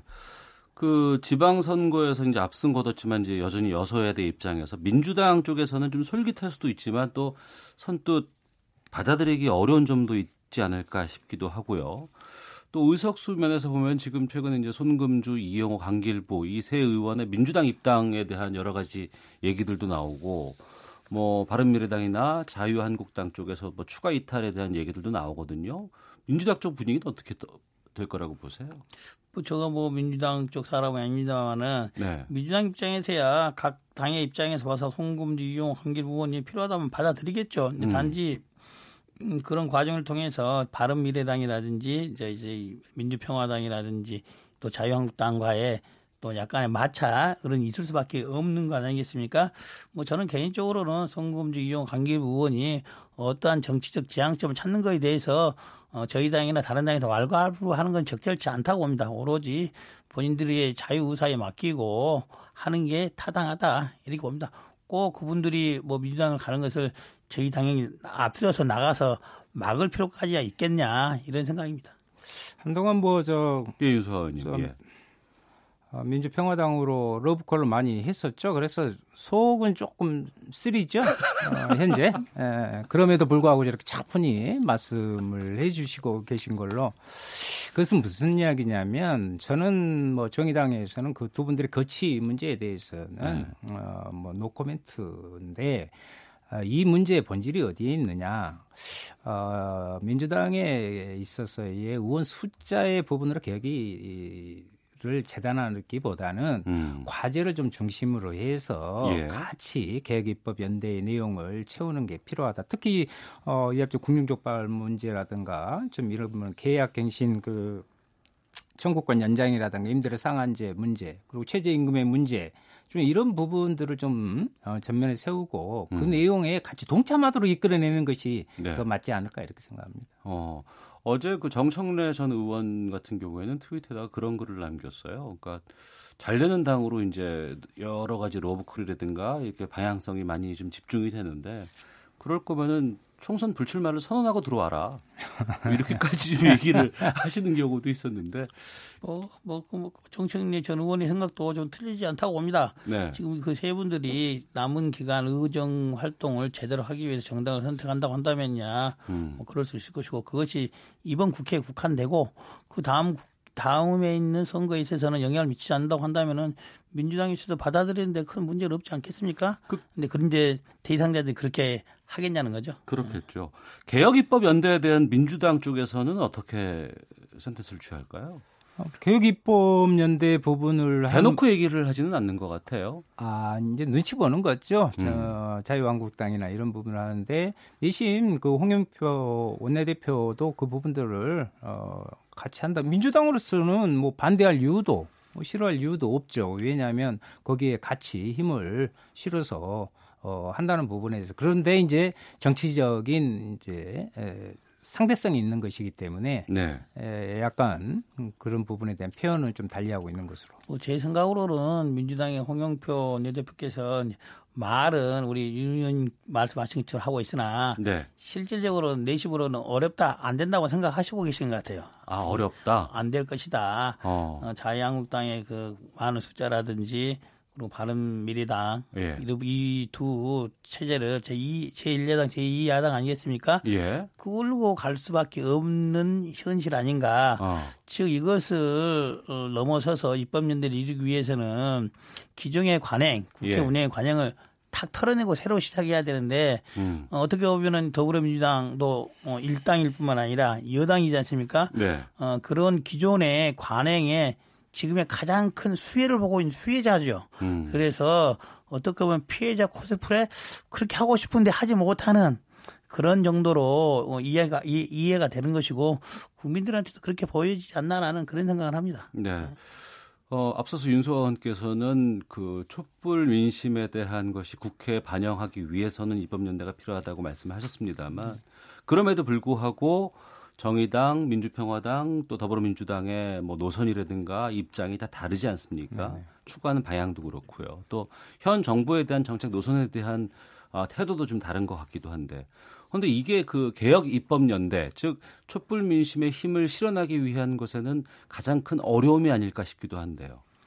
예, 뭐 공통 분모도 있고 예. 어, 일정 정도의 어, 차별성도 존재하는 것은 뭐 사실이죠. 특히 정의당의 입장에서 보면 보다 근본적인 개혁 그리고 특히 촛불 이후에 사회 변화를 바라는 대전환점으로 한번 좀 삼아보자라는 부분에 미치지 못하고 있는 것이 정부 여당이라고 저는 봅니다. 네. 그 기존은 에 대해서는 동의하지만 그 자꾸 흔들리고 주춤거리고 음. 하는 부분에서는 어, 정부 여당의 좀 책임 있는 자세 그리고 어, 개혁에 대한 좀 진정성 그리고 속도감 이런 것에 대해서는 정의당이 더 오히려 어, 그런 것들을 선도하고 요구하는 연대하면서도 이끌어내는 그러한 역할을 할 것으로 이렇게 생각을 합니다. 개혁 입법연대가 모든 개혁적인 사안들을 단일한 의견으로 처리하자는 그런 것이 아닙니다. 그런 예. 것이 아니고 더불어민주당이나 민주평화당, 정의당, 민주당이 동의하는 부분에 해서는 입법을 하자 이런 취지입니다.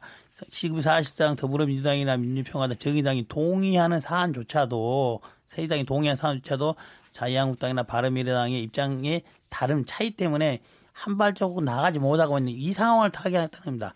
정의당, 바른 민주평화당, 더불어민주당의 정책적인 차이까지 깡그리 무시하고 하자는 게 전혀 아닙니다. 그럼 방금 예, 말씀해 주신 예. 그 동의하는 사항은 어떤 것들이 있을까요? 예, 실례로. 뭐 예를 들면 뭐 최근에 뭐 오히려 민주당하고도 더 차이가 생겼지만 최저 임금의 문제라든지 예. 어? 뭐 소득 성장론에 대해서 약간의 비판 수정의 필요성이라든지 이런 부분들을 많이 동의를 하고 있거든요. 어. 그래서 그런 부분들에 대해서는 변경을 해야 되지 않겠습니까? 윤소 의원께서 네. 보시는 동의해야 되는 부분은 어떤 게 있으세요? 그 동의가 저도 어떤 동의인지. 그러니까 저 뭐냐면, 예. 어, 우리는 같이 어. 저 공동 교섭 단체로서 최저 임금 미합전에 벌어졌던 줬다 뺏는 최저 임금에 대해서 어, 반대를 했어요. 같이. 예. 그 부분의 동의를 다시 그래서 음. 어, 원상복구 시키자라는 부분 동의인지 아니면 그 부분이 관철된 부분에 서 동의인지 저를 보지 마시고 이용주 의원 네. 직접 그, 보시고 말씀해 주세요. 예를 들면 이런 거죠. 쉽게 생각하면 뭐 음. 뭐 공수처 처리 공수처 음. 공수처법이라든지 예. 뭐, 뭐 국가정보원법 개정이라든지 음. 여러 가지 내용들이 있지 않습니까? 종부세 강화 같은 세금 제도 개선 이런 부분들은 세 당이 거의 같은 내용, 같은 방향을 갖고 있거든요. 그런데 이것을 고치는 것조차도 네. 자유한국당이나 다른 당들의 반대 때문에 진행되지 못하고 이런 것들 하자는 거죠. 공통적으로 수긍하는 부분들. 음. 예. 공수처 국정법 개혁이라든가 그렇죠. 동의하시죠? 예, 그렇죠. 같이 해야 되고 어. 또 그런 어, 공통적인 과제가 분명히 있는 것이 사실입니다. 그리고 또 하나 이제 그, 그 이용주 의원님께서 또 같이 좀 해주셔야 되는데 국회 내 특수활동비 폐지 문제는 또 차이 차기를 우리는 과감히 국회에 특수활동비를 폐지하자 하고 선언을 했고 예. 하는데 예. 그 부분에 대해서는 또 공통 분모를 같이 이용주 의원님 찾지 못하고 있는 안타까움도 있죠. 답해 주세요. 예, 어떻게 생각하십니까? 아마도 300명 국회의원 중에 네. 예, 특수활동비의 전면적인 폐지에 대해서는 제가 알기로는 정의당 소속의 6명만이 어, 뭐, 동의를 해서 입법 발의조차 아직 안 되고 있는 걸로 알고 있습니다. 그래서 특수활동비의 일방적인 폐지보다는 개선 방안을 찾는 데 대해서는 저희 당도 동의를 하고 있죠. 음. 그래서 그런 세세한 방안들은 추후 논의가 필요하다 이렇게 봅니다. 네. 그 일부 국민들은 또 이렇게 얘기할 수도 있을 것 같아요. 정치권의 합종 연횡. 네. 이거 뭐 하루 이틀 일이 아니고 많이 봐왔다. 근데 이 개혁 입법 연대도 그러한 것이 아니냐 이런 비판도 있을 수 있을 것 같습니다. 예. 그 합종 연행이라는 게 우리 뭐 유행어처럼 정치 이야기 한 가운데인데 합종 연행 이런 전술이나 이런 부분들은 축구 요즘 월드컵인데 이런 데서 좀 필요한 이야기고 음. 합종 연행이 좀 너무 기능적 기술적인 이런 것에 매몰되다 보니까 국민들도 어. 국민들도 원칙도 없이 네. 그리고 자기 유불리만을 따지면서 하는 음. 그런 부분들은 이제 에, 간단하게 보지 않으실 것이다. 네. 아, 이렇게 좀 생각하고요. 지금 이, 이 부분은 어, 개혁입법 연대 같은 경우에는 그러한 것들보다는 계속 말씀드리는데 에, 어떤 힘보다는 음. 어, 내용을 외화시켜서 네. 국민의 뜻을 받드는 방향으로 가는 것이 올바른 정치의 목적이 아닌가 이렇게 보죠. 예. 아마 이제 뭐 많은 국민들이 예. 합종 연행이란 말을 들으면은 좀 눈살을 찌푸리지 않습니까? 그게 네. 에, 각 당들이 정치적 노선이라는 이념 가치를 따라서 합종 연행하는 것이 아니라 정치적 세의 유분리 어떻게 보면은 여당 음. 현 집권 한쪽으로 소위 붙어가는 그러한 쏠림 현상에 대해서 좀 인사를 찌푸리는 것 같아요. 근데 이제 아까만 이 개혁 입법인데는 각 당들이 한 당으로 뭉치자는 그런 취지가 아니고 각 당들은 자기 포지션을 그대로 유지하고, 유지하고. 있으면서 공동의 목표치에 있는 개혁 과제를 수행하는 측면에서 기존의 합정 연행과는 좀 다른 것이다 하고 이제 말씀드리고 싶고요. 또 합정 연행도 예전에 국민들이 생각하는 합정 연행은 여야 이렇게 양당 양강 체제에 있었을 때 뭐 여당이 야당 됐을 때 다시 사람이 원래 옮겨가고 이런 것을 염두에 두는 것이고 지금은 어쨌든 불안전 하나만 다단계적인 3당 4당 체제 4당 5당 체제가 생김이 돼 있기 때문에 이런 다당제 하에서의 합종 연행이라는 것은 어떻게 보면 뭐 유럽이나 이런 보면 당연히 당연시 돼야지 않겠습니까? 그래서 이, 이 국민들께서 앞으로도 다당제적인 가치를 계속 유지하실 것인지 마실지를 결정해 주셔야 되는 거죠. 어떻게 보면은 이번 지방선거의 결과가 아 국민들이 야 이게 뭐 예. 민주당에 대한 일방적인 지원이어서 다당제를 폐기한 것이 아닌가라는 그런 우려까지 있기 때문에 그런 것도 좀 검토가 돼야 될 것이다 봅니다. 알겠습니다. KBS 일라디오 오태훈의 시사본부 아, 민주평화당의 이용주 의원과 정의당 윤소아 의원과 함께 하고 있습니다. 헤드라인 뉴스 듣고 기상청 교통정보센터 들렀다가 다시 말씀 이어가도록 하겠습니다. 여야는 오늘 20대 국회 후반기 원구성을 위한 원내 수석 부대표 실무 협상을 합니다. 더불어민주당 추미애 대표가 지난 1년간 국회 상임위원회에 단 한 번도 출석하지 않은 것으로 나타났습니다. 국제유가 상승으로 석유류의 물가가 크게 올랐습니다. 통계청이 오늘 발표한 소비자 물가 동향을 보면 지난달 소비자 물가 지수는 1년 전보다 1.5% 올랐습니다. 올해 추석 명절부터 스마트폰으로도 열차 승차권을 사전 예매할 수 있게 됩니다. 오는 12월부터 6살 이하 구순 9개월 환자의 교정수술에 건강보험이 적용됩니다. 지금까지 헤드라인 뉴스 조진주였습니다. 이어서 기상청의 윤지수 씨입니다. 네, 지금 부산과 울산, 경상남도 지역, 또 전라남도 남해안 일부, 제주도 지역, 남해 전해상과 동해 남부 해상으로 태풍특보가 발효되고 있습니다. 7호 태풍 뿌라비룬이 점차 북상을 하고 있기 때문인데요. 오후 2시에는 경상북도의 청도, 경주, 포항, 경산, 또 경상 남 동해 남부 앞바다로 태풍특보는 확대 발효되겠습니다.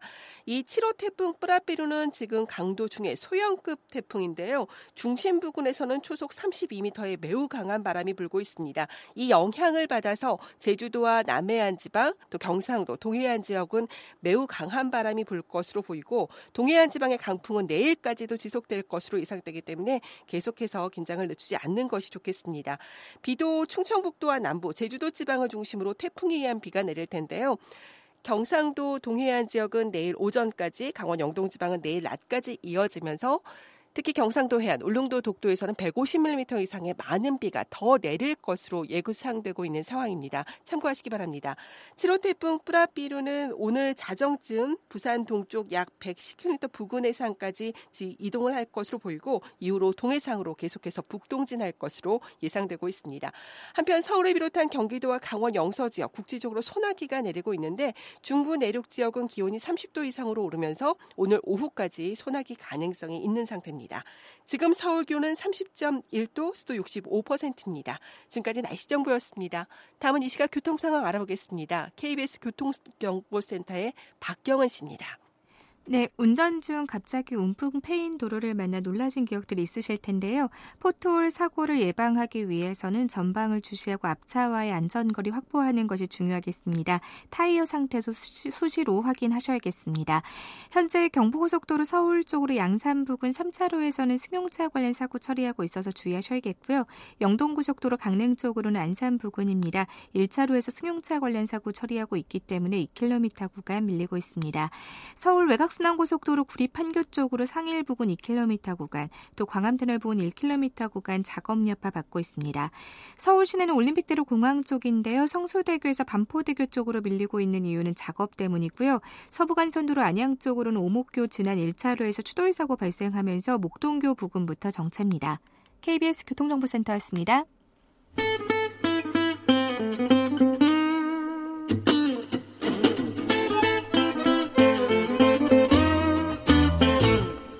오태훈의 시사본부. 네. 2부 정치화투 민주평화당의 이용주 의원, 정의당의 윤소화 의원과 함께 정치권에 대한 이야기 나누고 있습니다. 지금 그 여당 상황 어떻게 보시는지 좀 궁금합니다. 뭐 당권 경쟁 중에 뭐 부엉이 모임 논란도 있고요. 어떻게 보세요? 이용주 여당이야 뭐 이번 지방선거에 압승을 했기 때문에 그 전리품들을 즐기고 있는 거죠. 그거 뭐, 뭐 잘못된 거라고 보지 않습니다. 특히 이제 당권 경쟁이라는 것은 당의 대표를 뽑는 것이고 당의 어, 정당이 있는 한 음. 있을 수밖에 없는 것이 현재 진행되는 걸 보면은 에, 뭐 많이 들어보셨지 않습니까? 친문이 할 것이다. 네. 또 친문이 또 이제 분화가 돼서 진문 또는 뭐 또 뼈문 뭐 이렇게 등등으로 나누는데요. 뭐그 중에 어느 분들이 뭐, 뭐 세력을 규합을 하고 네. 더불어민주당이 나아갈 방향을 잘 정해 산다면야 당에서 뭐 여당 내에서 뭐 당권 경쟁에 치열할수록 노선 경쟁도 하고 음. 그러면서 발전할 수 있지 않나라는 개인적으로 그런 생각을 합니다. 네. 좀 선거 예. 결과를 너무 그 자기 위주로 어, 받아들이고 있지 않은가 이렇게 생각을 해요. 뭐냐면 이번에 압승을 거둔 것은 오히려 친문의 진문의 이러한 용어들의 네. 이 난무하는 이런 것이 아니라 실제로 이러한 힘을 줬으니 음. 아까 이야기했던 개혁을 정확히 해라 하는 예. 부분을 먼저 우선적으로 받아들여야 할 텐데 더불어민주당 같은 경우에 그것은 뒷전이고 어. 오히려 어 당권을 둘러싼 어뭐 친문 논쟁이나 이런 부분들 물론 네. 언론에서 과대 하게 포장한 부분도 없지 않아 있습니다만 그런 방향으로 흐르는 것은 저는 국민들에게 비판받을 일이다 저는 그렇게 봅니다. 예. 당정청 간에도 이제 그 선거 이후 여러 가지 얘기들이 나오는데 특히 이제 노동부 장관 김영주 노동부 장관과 홍영표 대표 간의 갈등 같은 것들이 네. 언론 지역에서 많이 좀 나오고 있거든요. 어느 쪽 잘못이라고 보시는지 윤수원께서 먼저 말씀해 주시죠. 저는 아까 이제 최저임금 문제 나왔을 때 제가 본회의장에서 그런 이야기를 한 적이 있습니다. 이 예. 줬다 빼는 어, 음. 최저임금 문제에 그리고 소득주도 어, 성장론 그 부분을 이야기하면서 지금 현 정부와 정부 여당이 소득주도 어, 성장론의 부분에 있어서 먼칫하고 있는데 최저임금은 올린 지 5개월 돼가지고 음. 어?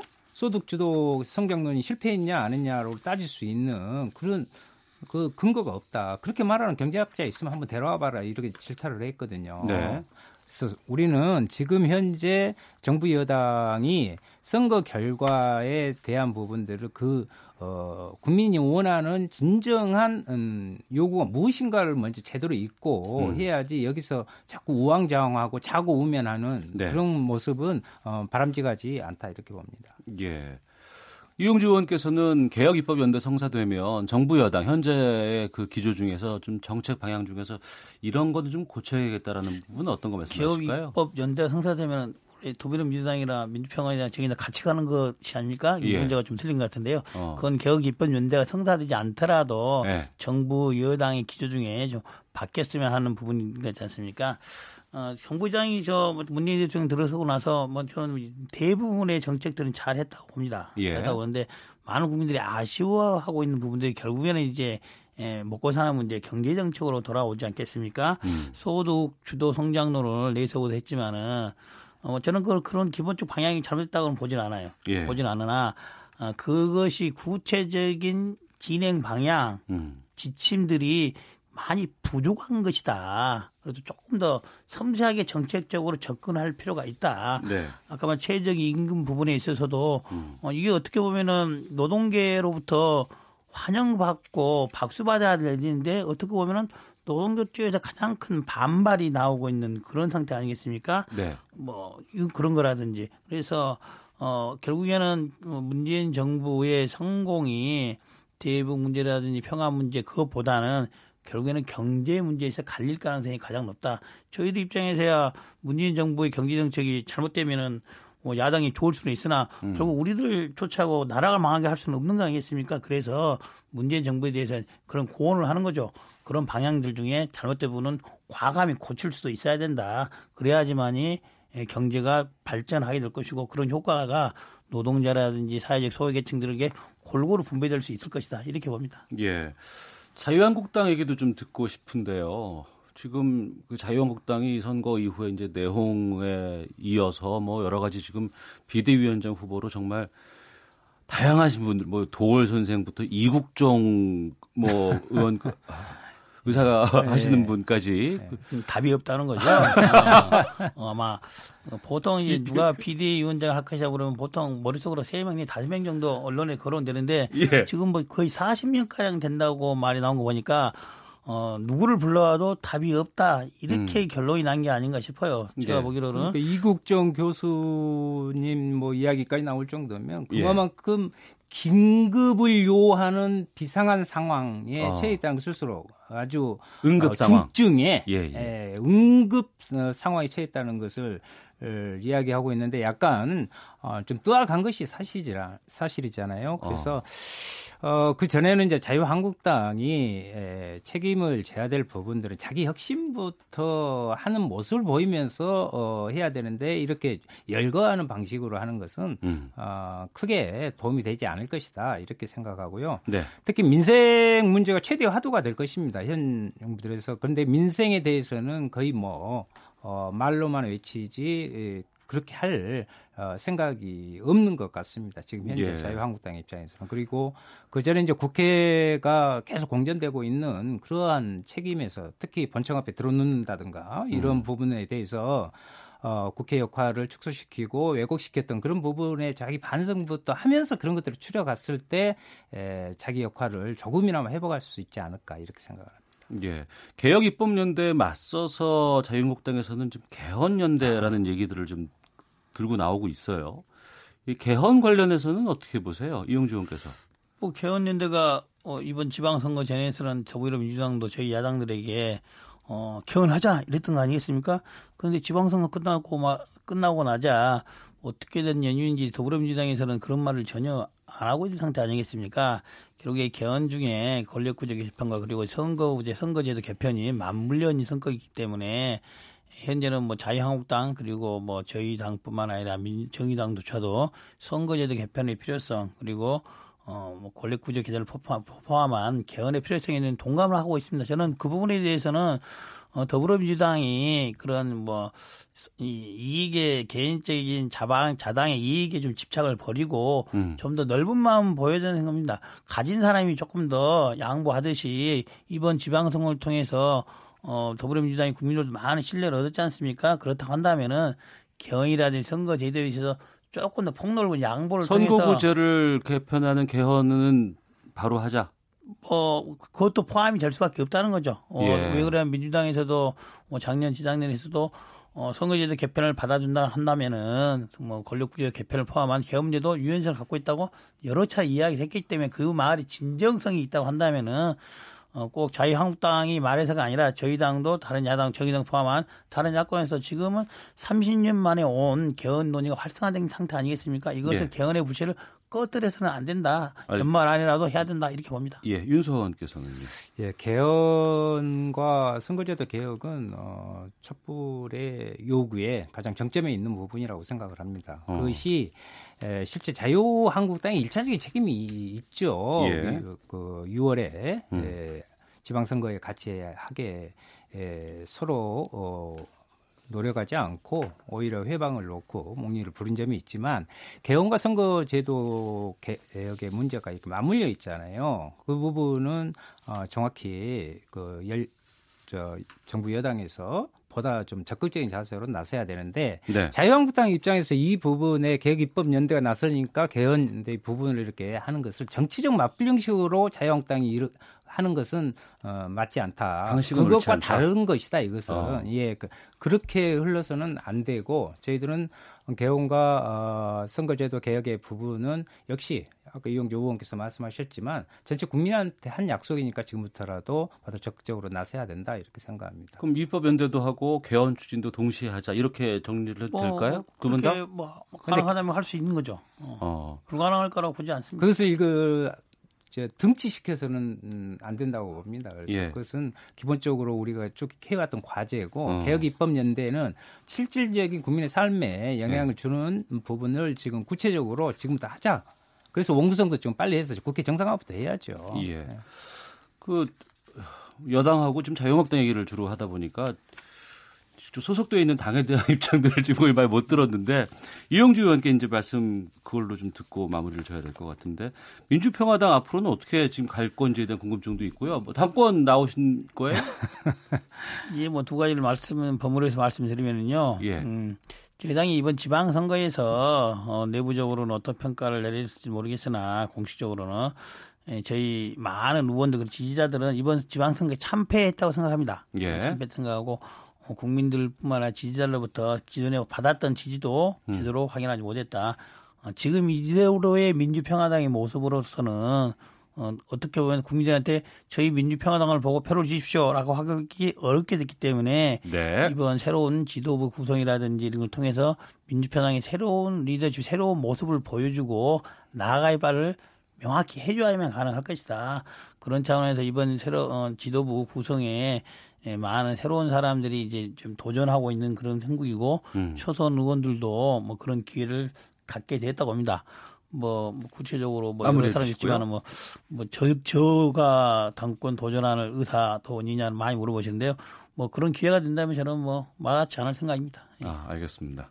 윤소 의원께서는 정의당 앞으로 방향 어떻게 잡으실 생각이신지? 예, 이번 지방선거 결과를 놓고 보면 정의당의 입장에서는 웃지도 울지도 못하는 어, 결과였죠. 어, 그럼에도 불구하고 어, 정의당에 대한 음, 기대를 국민들께서 대단히 높게 갖고 계시다는 것을 확인해 주는 것은 새로운 희망을 정의당이 좀 앞장서서 개혁과 또 국회 내에서의 제대로 된 야당의 역할 이런 것들을 주문하고 있는 거라고 보고요. 오히려 어, 국민에게 희망을 줄 수 있는 그런 계기점으로 어, 삼는 것이 우리 정의당의 에, 목표입니다. 예. 알겠습니다. 자 여기까지 듣도록 하겠습니다. 오늘 정치와투 민주평화당의 이용주 의원, 정의당의 윤소아 의원 두 분과 함께 말씀 나눴습니다. 두 분 말씀 고맙습니다. 예, 감사합니다. 감사합니다.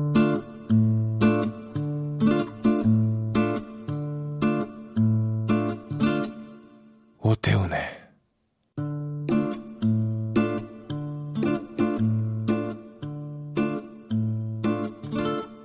시사본부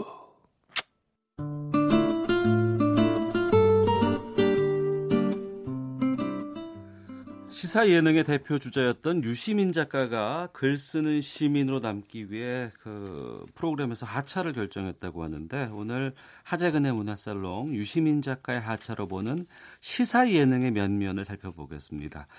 하재근 문화평론가 나오셨습니다. 어서 오십시오. 예, 안녕하세요. 예. JTBC인가요, 썰전이? 예, 그렇습니다. 어, 거기에서 아, 프로그램 이제... 제목을 막 얘기하는군요. 아, 뭐 어때요? 뭐 괜찮습니다. 아, 세상이 예, 예. 달라졌군요. 예.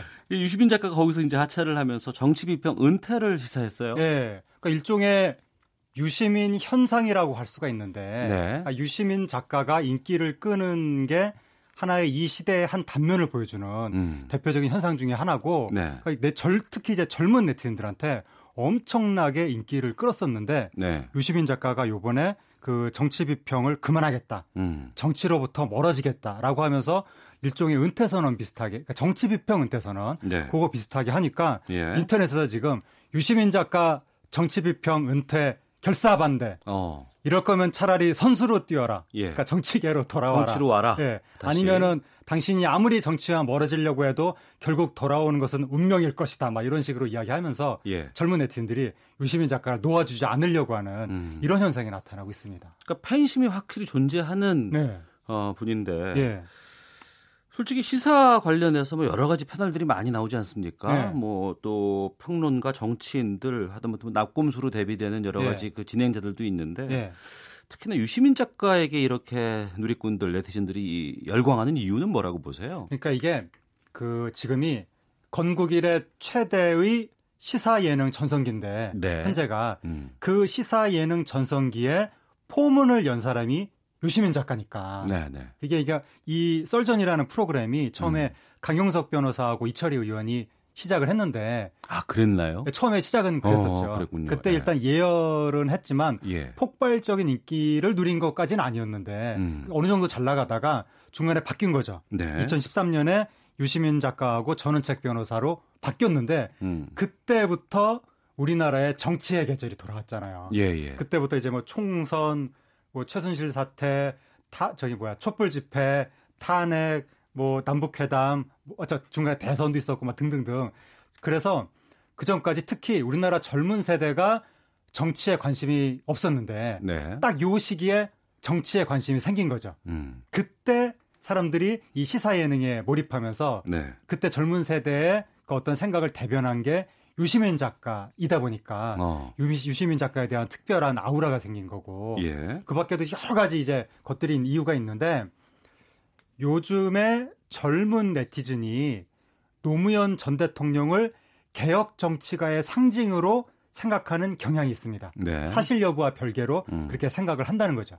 근데 유시민 작가의 정치적인 자산이 바로 그 노무현의 정치적 경호실장 옛날에 그 이미지가 있기 때문에 네. 그 노무현 대통령과 전 대통령과 관련이 있다라고 해서 거기서 좋은 이미지가 생기는 거고 음. 그리고 국회의원 장관을 지냈음에도 불구하고 기득권 측에 예를 들어서 젊은 층이 별로 싫어하는 그러니까 많이 싫어하는 꼰대 이런 음. 이미지보다 도전자 이미지가 있기 때문에 네네. 네. 이런 것도 이제 젊은 층이 많이 선호하는 요, 요, 어, 요인이 되고 그리고 그 탄핵 국면에 너무 복잡했어요. 음. 그러니까 최순실 사태가 자고 일어나면 이것 터지고 자고 일어나면 공부하고 외울 게 너무, 너무 많고 예, 분석을 할 게 너무 네, 많아요. 제발 누군가 좀 네. 일목요연하게 정리 좀 해줬으면 좋겠다. 아 근데 유시민 작가가 그 정리를 깔끔하게 해준다. 시사 예능이 그 역할을 해준 거죠. 아. 그때 그 시사 예능의 주요 출연자가 유시민 작가였기 때문에 네. 더군다나 유시민 작가가 장관도 했었죠. 음. 정당 창당했었죠. 네. 국회의원도 했었죠. 독일에서 경제학 공부했죠. 음. 아는 게 많으니까 어떤 이슈든지 정리가 가능한 겁니다. 알겠습니다. 그러다 보니까 인기도 이거 말고도 여러 가지 이유가 있는데 얘기하다 보면 너무 길어지기 때문에 음. 일단 여기서 중간 정리하겠습니다. 예. 그러니까 유시민 작가 개인이 인기를 끄는 것도 큰 뭐 관심일 수도 있겠습니다만 네. 최근에 보면은 뭐 썰전, 네. 외부자들, 강적들, 네. 판도라, 네. 또 요즘에 김어준의 블랙하우스. 네. 어, 요즘 KBS도 이제 오후 4시에는 사사건건이라든가 뭐 네. 요즘 저널리즘 제이라든가 뭐 이런 네. 것들 많이 좀 예능 시사 예능 프로들이 네. 많이 인기를 끌고 있습니다. 네. 이런 이유는 또 어디에 있다고 보세요? 그러니까 시사 예능이 갑자기 좀 전성기를 누리고 있는데 네. 그것이 그러니까 최근에 그 제가 좀 전에 정치의 계절이 얼마 전에 돌아왔었다라고 말씀을 드렸잖아요. 네. 그럼 정치의 계절이 돌아오면 정식 정통 시사 프로그램이 인기를 끌어야 정상인데 네. 정치의 계절이 돌아왔는데 사람들은 정통 시사 그러니까 특히 젊은 네티즌을 말씀드리는 겁니다. 음. 정통 시사가 아니라 예능을 봤다는 거죠. 이게 특이한 건데 이게 이유가 뭐냐면 젊은 네티즌들한테 정통 시사 프로그램이 신뢰를 잃은 거죠. 음. 그러니까 이 저 이명박 정부라든가 박근혜 정부를 거치면서 네. 시사 프로그램들이 뭔가 이게 제대로 된 비판을 하지 못하고 뭔가 좀 정권의 눈치를 너무 많이 보는 것이 아니냐. 음. 특히 이제 우리나라 그 방송 보도 프로그램의 중심을 지켜야 되는 공영방송이 네. 제 역할을 못 해주는 것이 아니냐. 음. 그리고 그 이제 박근혜 정부 때 여러 보도 시사 프로그램이 TV에서 많이 방영이 됐는데 보면은 보수 성향 패널들이 예를 들어서 패널이 4명이 나오면 네. 4명 다 보수 패널. 음. 그랬던 시절이 있었습니다. 3명 예. 보수. 한 명은 그 보수가 아니긴 한데 비, 비문 음. 이런 식으로 그래서 뭐 비문 방송 내지는 반문 방송 이런 식으로 이어지다 보니까 이게 뭔가 젊은 세대가 보기에 공정성에 의심이 가는 거예요. 네. 그러니까 정치의 계절이 돌아왔는데 시사 프로그램을 보는 게 아니라 음. 차라리 예능을 보겠다. 어. 그래서 시사 예능을 보게 된 거고 이게 박근혜 정부를 거치면서 매우 소중하게 느껴진 가치가 뭐냐면 5대5. 음. 그러니까 패널이 진보 반, 보수 반, 5대5.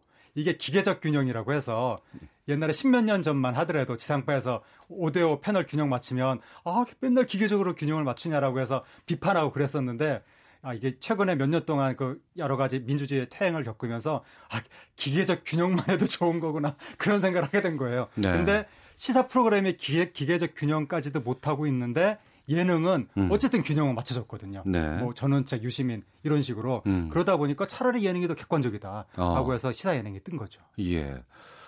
그 이런 걸 통해서 정치에 대한 관심도 높아지고 네. 또 재미라는 측면을 약간 좀 부각시키면서 친근하게 정치를 또 이해할 수 있는 그런 또 방향도 있, 있지 않겠습니까? 그렇죠. 그러니까 과거에는 정치는 머나먼 얘기였고 너무 경직되고 아예 관심이 없었던 분들도 많았는데. 그렇죠. 근데 이제 어, 이 예능이라는 걸 통해서 웃으면서 이야기하니까 어. 진입 장벽이 낮아지고 예. 뭔가 친근하게 느껴지고 그래서 음. 정치가 먼 이야기가 아니라 나와 가까운 얘기처럼 느껴지는 네. 그리고 또 요즘에 예능 정성기거든요. 방송 음. 전체가 네. 방송의 트렌드가 예능 중심으로 돌아가고 있어서 모든 게 톡톡톡톡 주고받는 재미 중심, 음. 재미있는 토크 중심 이렇게 흘러가고 있기 때문에 정치에 대한 이야기도 결국 예능 토크화 하고 있는 것 같습니다. 그런데 또 그게 뭐 뭐 한 특정 방송사에서만 드러나는 것이 아니고 좀 네. 공통적으로 드러나는 것 같고 너무나 네. 좀 획일적으로 따라가는 듯한 느낌도 좀 들기도 하거든요. 네.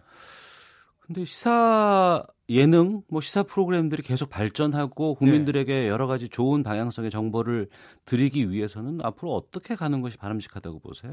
그러니까 일단 시사 예능은 그게 말이 이렇게 웃으면서 이렇게 톡톡톡톡 주고받고 막 그래픽 처리도 들어가고 자막 들어가고 이러니까 재미가 있는 거거든요. 네네. 그래서 인기 요인이 있는 건데 그게 인기가 있으니까 모든 방송사들이 지금 너도 나도 일사 일시사 예능 막 이런 체제로 지금 음. 가고 있는데 그게 인기가 있는 거는 당연한데 네. 이런 인기를 통해서 정통 시사 프로그램에 대한 관심으로 그거를 이어가야지 음. 그냥 모든 시사가 다 예능으로 돌아간다. 네. 다 예능 토크에서 끝낸다. 이러면 이건 또 문제가 있는 것이기 때문에 음. 이제는 좀 그 정통 시사도 다시 한번 방송국들이 방송국들이 힘을 줘야 되는 것이 아닌가. 네. 바로 여기에 공영방송의 역할이 저는 어. 좀 있을 것 같습니다. KBS도 좀 바뀌었잖아요. 네. 최근에 네. 라디오도 바뀌었고 TV도 좀 많이 바뀌었습니다. 네. 보셨어요? 어떤 거요? 아까 이제 아 KBS에서 KBS도 시사 예능 시도하고 예, 예. 그러니까 저널리즘 시, 토크쇼 제이 예. 이런 거 하는데 그러니까 KBS가 참여정부 시절에 미디어 비평 프로그램 했었죠. 미디어 비평도 하고 미디어 포커스도 하고 많이 거, 예, 했었습니다. 그러니까 예, 예. 시사 투나잇도 좀 네, 했었고. 미디어 비평을 시도를 해서 네. 그때 우리나라 언론이 카르텔이 있잖아요. 네네. 남은 비판에도 음. 우리에 대해서는 관대하다. 그거 있잖아요. 예. 근데 KBS가 그걸 깨고 제대로 된 미디어 비평을 당시 했기 때문에 상당히 호응을 받았었는데 네. 그 예봉이 무뎌진 거죠. 음. 지난 뭐 이명박 박근혜 정부를 거치, 면서 이제 다시 미디어 비평을 시도하는 것은 매우 의미가 있는데 그게 요즘에 이제 아무래도 예능 포맷이 인기가 있다 보니까 좀 토크를 하는 것 같고 네. 더 나아가서 이런 이런 것을 발판으로 해서 과거의 KBS 스페셜이라든가 이런 프로그램의 비판적인 성격 다시 살아나기를 바랍니다. 알겠습니다. 네. 잘 전달하겠습니다. 네. 예. 지금까지 하재근 문화평론가와 함께했습니다. 하재근의 문화살롱 고맙습니다. 감사합니다. 예. 오태훈의 시사본부 오늘 준비한 소식은 여기까지입니다. 아, 저는 내일 오후 12시 20분에 다시 여러분께 인사드리겠습니다. 내일 뵙겠습니다. 안녕히 계십시오.